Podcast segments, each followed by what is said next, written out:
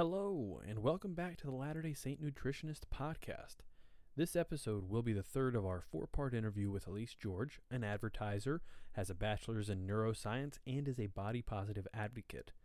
In today's episode, we're going to be talking about the value of a body, advertising, and temples. Now, before we get into that, I want to let you guys know that launch special pricing is no longer available for the Peace and the Plate event. But because we were able to get a good deal on a event space, we do have reduced ticket pricing for our upcoming event. So if you're tired of chasing health and feeling like you can enjoy food and be healthy at the same time, then you will be pleasantly surprised about this event. We will teach you to enjoy your food and your health at the same time. Wow, imagine that. The Peace and the Plate event is going to be happening August 10th in Utah at Thanksgiving Point, and more information on that event can be found at www.cordellnutrition.com. Now, thanks for all the support, and on to our episode. We'll be sh- talking about struggles with body image and how it's not just a youth phenomenon, advertising, and how your looks are the least important thing about you.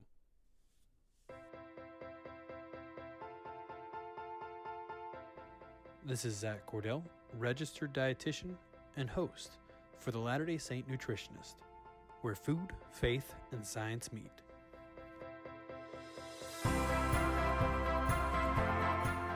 This podcast is not intended to be individualized medical advice. As always, please consult with a medical professional in your area to make sure that your medical history is taken into account to make sure that you get the best care possible.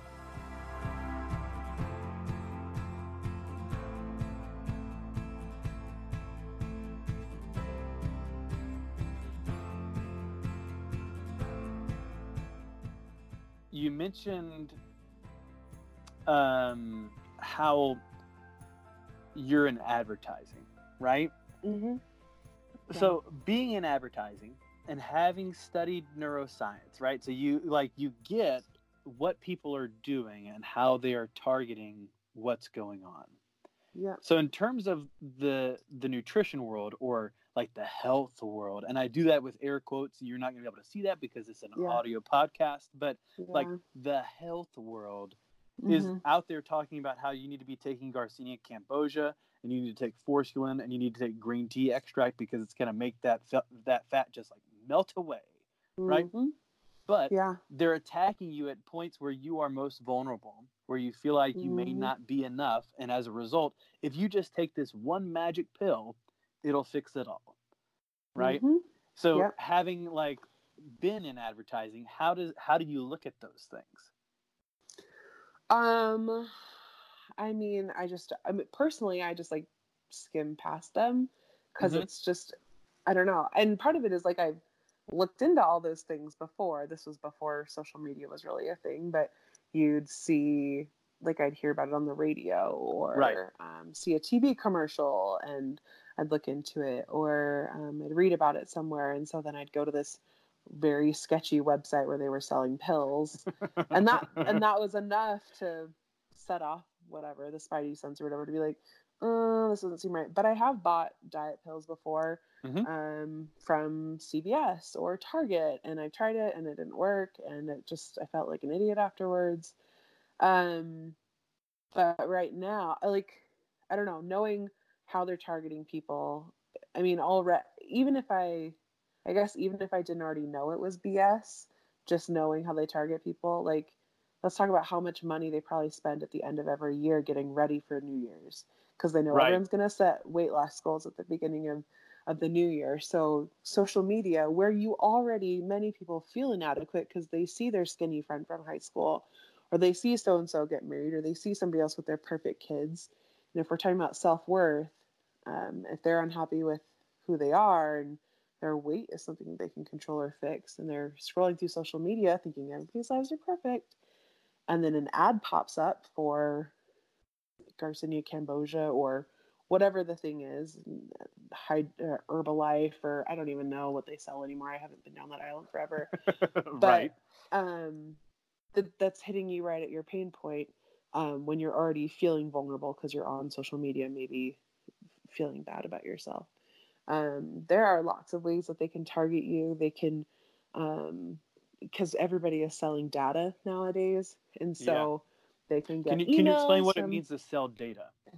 Or yeah data? so if, yeah so if you sign up um like if you make a purchase on a website and you enter in your customer information sometimes that data can be sold to other companies um, and then they create these huge customer lists so because in the past you bought x they may present an ad to you that is kind of relevant um, So kind of similar to whenever you go on Amazon and you Yeah. buy something, and they say, Yeah. "Oh, if you bought that, then you probably want this."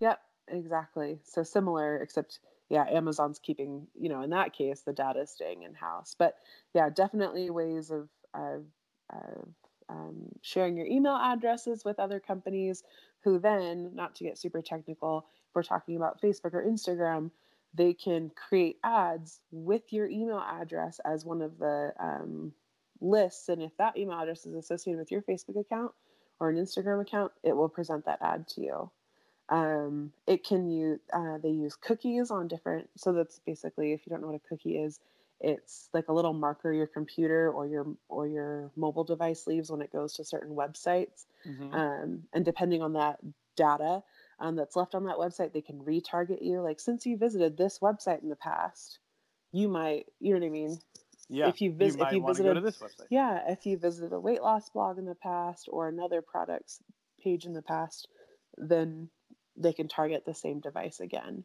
Which is interesting it's because just- in in the diet world, right, there is yo-yo dieting where people will lose a lot of weight and then they'll gain the weight back and then they'll lose a lot of weight and they'll gain the weight back. Yeah, it's like all you- dieting is yo-yo dieting, right? 'Cause Nobody Right. keeps it off. Yeah.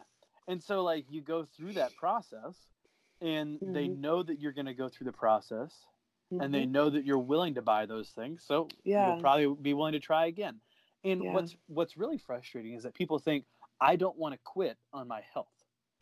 And so they'll go and they back to shouldn't, yeah. dieting because that's the only thing they've ever heard of. That yeah, it's the is only thing how they you lose weight.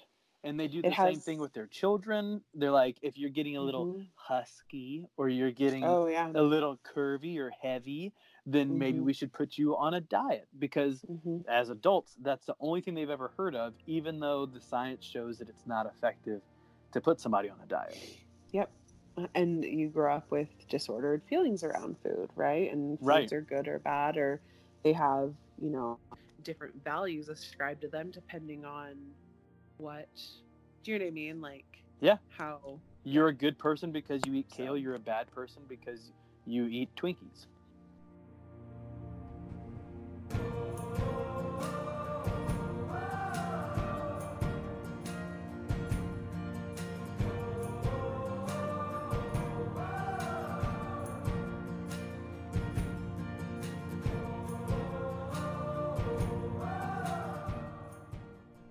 At this point in time, it's time for me to say that eating food does not make you a bad person. And eating bad food doesn't make you a bad person. Food is meant to be a part of our existence. We are supposed to be able to eat, to renew our bodies, and to continue about doing good. If you're interested in putting that into practice, join JC Whiteman, Elyse, and I at our Peace and the Plate event this summer. Information will be at www.cordellnutrition.com, and there's going to be a link in the show notes. And I look forward to seeing you guys there. But now, back to Elyse.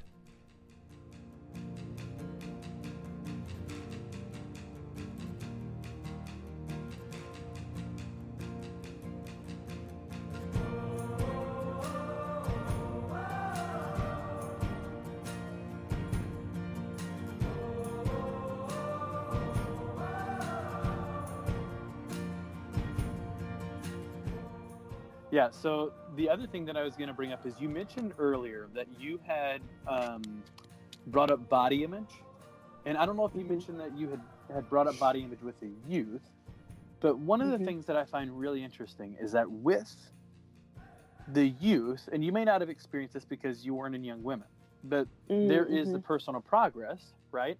And they Mm-hmm. Talk a lot about divine worth, right? Right. but then they get out of young women's and we'll still talk about divine worth a little bit but i've talked to 70 year old ladies who still struggle with like knowing I am a child of God, and if I'm a child of God, that means that I am enough. But I still need to look a certain way, going back to the plastic surgery, or I still should weigh a certain amount, going back to those things.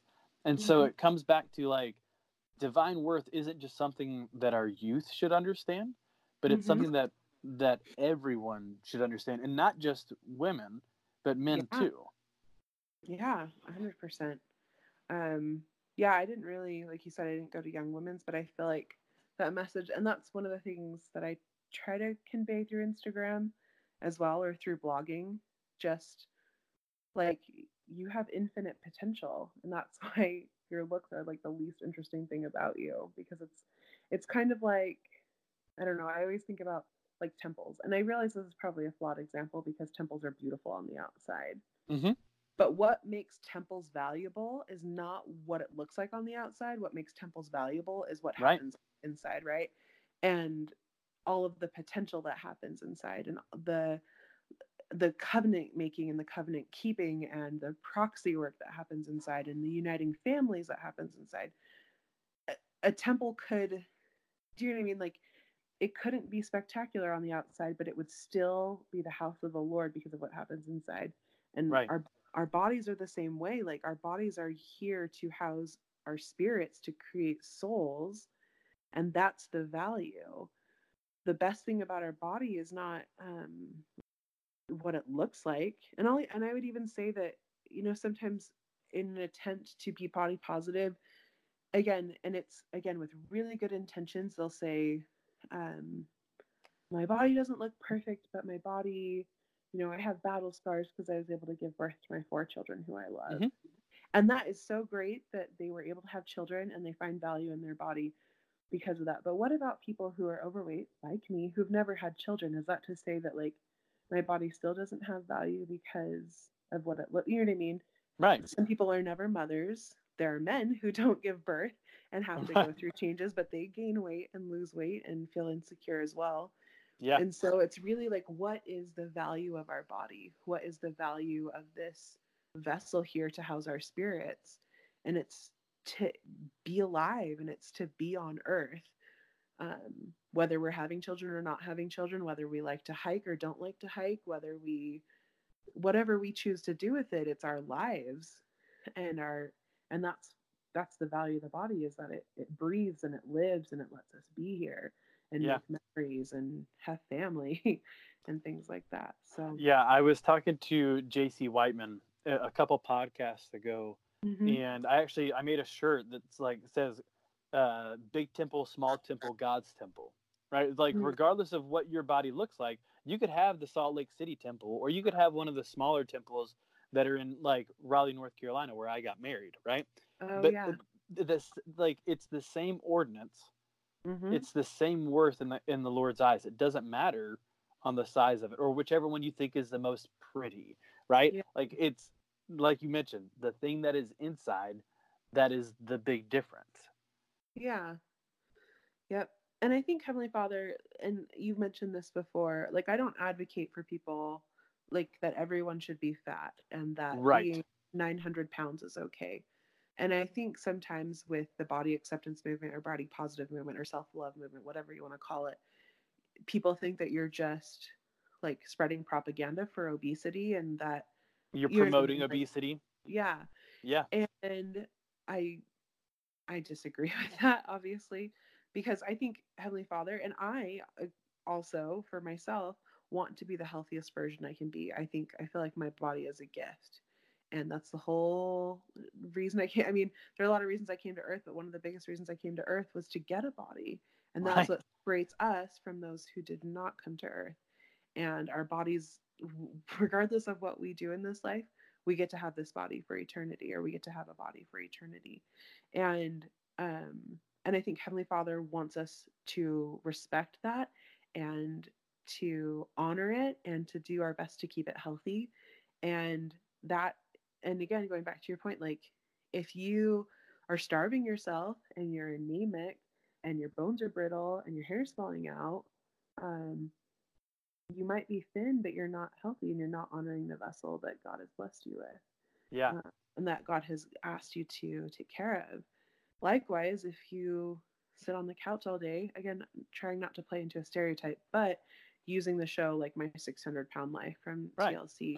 But if if you genuinely like can't walk around the block without getting winded or you're in a lot of pain because of your weight or things like that, you're not healthy either. You know what I mean? And not Right. that there's only one standard of health and everybody has to be this one thing. But I think everyone can make improvements, myself included. Um, Well, I think Elder Packard said, uh, "Where thou, where thou, where thou art, do thy part." Right, and Mhm. Elder Uchtdorf said, "Lift where you stand." Right, so it's like Yeah. wherever you are, be the best you. And with Yeah. with Moses, I mean, like he was shown literally everything. Right, like God Mhm. showed him all of the creations, and afterwards Moses was like, "Oh my gosh, I'm nothing." Right, Yeah. but at the same time, before that, he greets him and says, "Moses, my son." Mhm. right? So like you're not nothing. Yeah. Your your your dad did all of this stuff.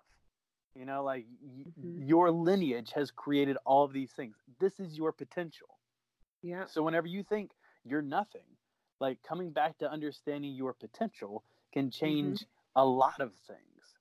Yeah. And when you feel that self confidence, which again is really, if you aren't, if you haven't always been in that space, it's hard to cultivate. Sure. And it's still hard for me to cultivate. I still feel insecure a lot of the time. But when you feel like you're a piece of trash, you treat yourself like you're a piece of trash. And you let other people treat you like a piece of Oh, trash. Yeah, 100%. And you let other people's opinions about you dictate who you are or what you stand for or your value or your worth. And that's something that I'm still working on at 31 um, to not care so much what other people think. I'm better than I was before um, and a little bit better every day. But um, I have a Which to go.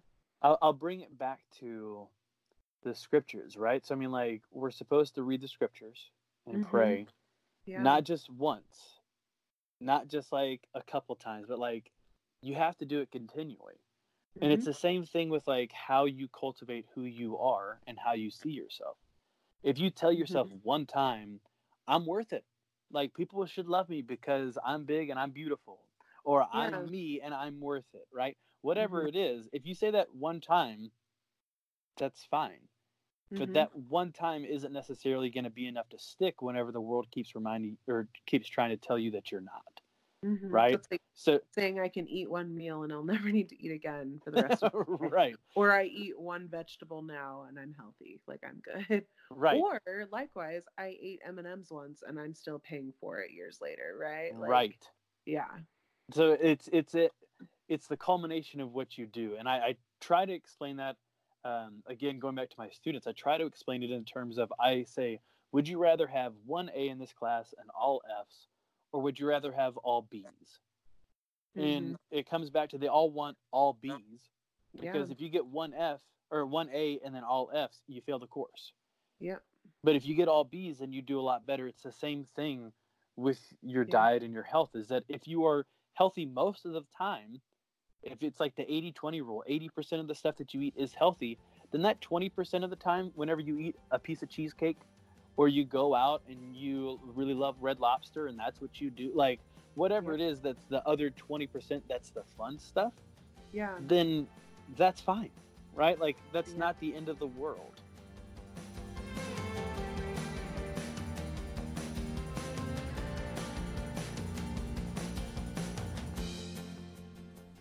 Thanks again for joining Elyse, George, and I in our conversation. I'm I'm happy that Elyse brought up the flip side of, of body positivity.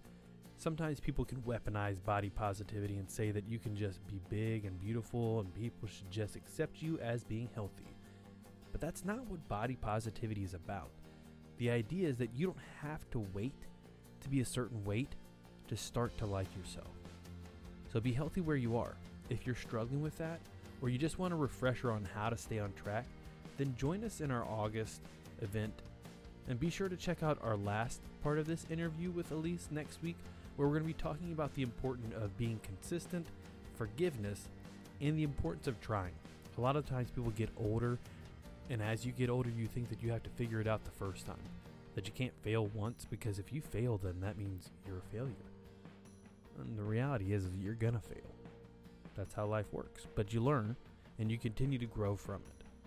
And kids are really good at this. Kids will say, Oh, como estas? And you think it's cute whenever they're trying to learn Spanish. But if an adult says, Um, hola, como estas?